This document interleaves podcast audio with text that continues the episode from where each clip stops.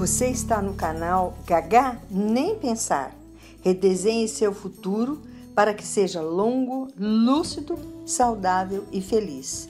Se você já chegou na casa 200, se você tem 40, 50, 60 anos ou mais, este é o seu canal.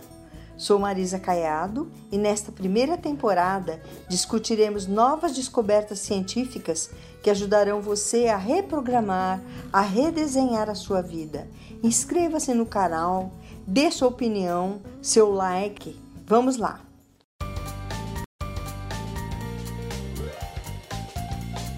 Olá, eu sou Marisa Caiado e hoje nós vamos falar de um assunto muito abstrato mas muito necessário se nós estamos falando de vida, se estamos falando de felicidade, estamos falando de nossos planos futuros. Eu queria dizer que nós temos o cérebro, a mente, a alma e o espírito. Então as pessoas usam todos esses quatro termos de uma maneira como se fossem exatamente sinônimos. Então a pessoa fala: Nossa, eu tô com a minha mente ruim, tem um problema da minha mente ou teve um problema no meu cérebro, né? Que espírito ruim que aquela pessoa tem, a minha alma é boa. Então, vamos tentar colocar, segundo os estudiosos, eu sempre gosto de relembrar, não são as minhas conclusões, mas sim dos estudiosos sobre o assunto, o que é, o que representa cada um desses termos. E por que é que eu gostaria de estar colocando isso? Pela preocupação que se tem de ter um cérebro funcionando bem para que a nossa vida funcione toda bem. O cérebro é a parte física que comanda a nossa vida. Então ele oferece a estrutura física para o pensamento. Por exemplo, um rádio permite que a gente ouça música. O rádio não é a música.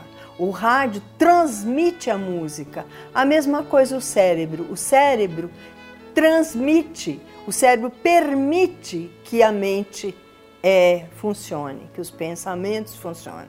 Se uma pessoa tem um acidente vascular cerebral, então inunda uma parte do cérebro com sangue, é isso, um acidente vascular cerebral, ela perde algumas capacidades. Então a parte física do nosso pensamento é o cérebro. Então, quando o cérebro muda, muda a realidade das pessoas. Então, tem gente que tem acidentes, que perde uma parte do cérebro, algumas coisas mudam para ela. Existem experiências fantásticas a respeito que demonstram isso, que o nosso cérebro é que comanda e as mudanças no cérebro significam mudanças na vida da pessoa. A alma é a sede da nossa personalidade é a parte animal, inteligente. Ela é formada por três: pela mente, pelas emoções e pela vontade. Como pela mente? A mente é o instrumento dos nossos pensamentos. Então nós temos capacidade de pensar, de imaginar, de recordar, de entender através da nossa mente. Mas nós também temos as emoções, são os afetos, os desejos, os sentimentos que é diferente de pensamento, é diferente de imaginação, é diferente de, de memória. E a vontade, que é o nosso poder de decisão. Então a nossa alma tem esses três aspectos. Nós temos capacidade de decidir o que nós queremos através da vontade. Nós sentimos, são as emoções, e nós pensamos. Então, isto faz parte da nossa mente. Isto forma a nossa alma, que é diferente do cérebro. O cérebro é a parte física. Vamos passar para o espírito.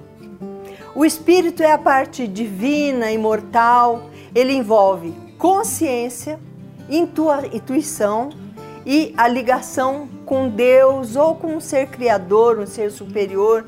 Dificilmente as pessoas é, deixam de acreditar que haja uma força superior. Não, não precisa acreditar naquele Deus ou naquele outro dessa religião, não é disso que eu estou falando, mas é de crença em algo, uma força maior. Então o espírito é diferente da alma. Ele, nós temos consciência e temos intuição. O espírito é como se fosse o Senhor, o amo, que dá as ordens para a alma, que é o mordomo. A alma executa as ordens que o espírito determina. Então, gente que tem um espírito positivo, espírito negativo, espírito ruim, espírito de porco, não é isso? Ela faz coisas que a gente não gosta, que a gente não aceita. Então, é o mordomo obedecendo às ordens do Senhor, que é o espírito. O cérebro é a base, é a parte física. A mente é que tem a capacidade de criar a nossa realidade. Tudo o que existe no mundo, no meu mundo exterior, existe porque eu crio aquele mundo.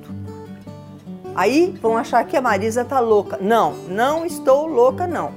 vou dar um exemplo. Eu vou numa praia que tem areia, mar, pássaros voando, barcos chegando, pessoas tomando sol, tomando caipirinha.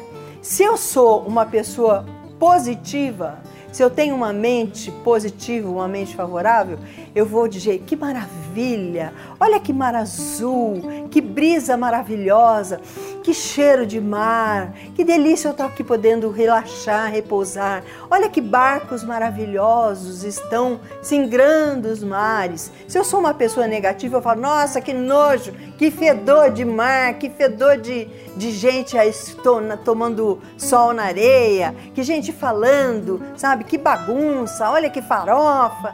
É a mesma praia, com o mesmo barco, com as mesmas pessoas, mas uma realidade uma pessoa cria e a outra realidade a outra pessoa cria. Então uma pessoa pode olhar o barco, que lindo, o barquinho singrando os mares. O outro vai falar, que saco aquele barco, fica fazendo barulho e está jogando coisa ruim no mar, ainda vai jogar plástico e tudo. Poxa, esse povo tem o que fazer, vem aqui encher o saco com esse barco. São duas realidades para duas pessoas diferentes, com o mesmo barco, com o mesmo mar e a mesma praia. Então, o cérebro é a base, mas a mente é que cria a nossa realidade. Então, a gente precisa cuidar muito bem do cérebro e da mente, porque a nossa realidade nós é que criamos. É tão comum, né, eu achar que aquela pessoa está sentindo isso por mim, está fazendo isso contra mim, quando na realidade a pessoa não está nem aí, não está nem lembrando que você existe. A gente não pode ficar gaga, a gente não pode ter o cérebro é, sem boas condições. Porque se eu tiver um cérebro comprometido, eu tenho a alma, tenho o espírito todo comprometido. Eu vou ter a mente, os pensamentos, a vontade, a minha espiritualidade, tudo mais comprometido. Então é muito importante que eu entenda cada uma dessas partes de mim: o meu cérebro, a minha alma, a minha mente, o meu espírito. É isso que eu gostaria que as pessoas refletissem. Obrigada.